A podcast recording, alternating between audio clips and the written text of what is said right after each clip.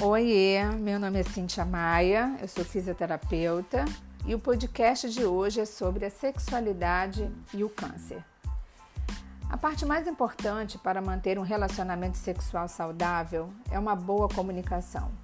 Muitas pessoas reagem ao câncer se afastando, achando que seu parceiro vai se sentir sobrecarregado se compartilharem seus medos ou tristezas.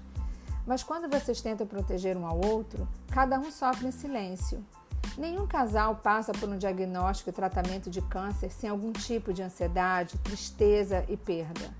Por que não discutir esses medos com o outro para poderem carregar esse peso juntos ao invés de sozinho? O sexo é uma maneira que o casal tem para se sentir próximo durante o estresse de uma doença. Mas se você ou seu parceiro estão deprimidos e distantes, o sexo pode vir como uma ajuda você pode falar sobre sexo de uma forma saudável, assertiva. Geralmente, não é útil é, manifestar palavras ou frases como não me toque mais ou exigir simplesmente precisamos transar logo.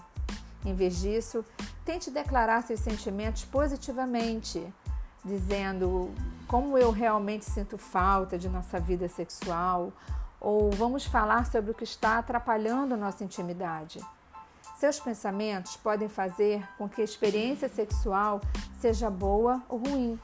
Fique atenta ou atento ao que você pensa e o quão atraente e sensual você se sente. Você pode já estar desanimada com pensamentos como: como alguém pode querer uma mulher com um seio só?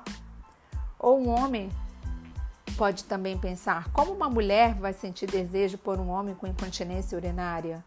Mas todos nós temos algum momento que estamos para baixo. Mas há maneiras de mudar esses pensamentos. A ausência de desejo e a dor são as maiores queixas quanto à sexualidade durante o tratamento oncológico. A falta de desejo, tanto do homem quanto da mulher, pode acontecer durante o tratamento do câncer ou pelo menos por um determinado período de tempo. Em primeiro lugar, vem a preocupação pela sobrevida, e tão grande é essa preocupação que o sexo pode não ser uma, não ser uma prioridade. E a dor é um problema comum nas mulheres durante a penetração vaginal. Muitas vezes está relacionada às alterações dos tecidos vaginais e à intensidade da secura vaginal. Essas mudanças podem ocorrer após uma cirurgia, radioterapia, menopausa, produção de hormônios, mas tem ajuda para isso. E essa ajuda ela pode vir tanto de uma terapia sexual, não só pelo aconselhamento, mas a te ajudar a se sentir melhor com as mudanças do seu corpo.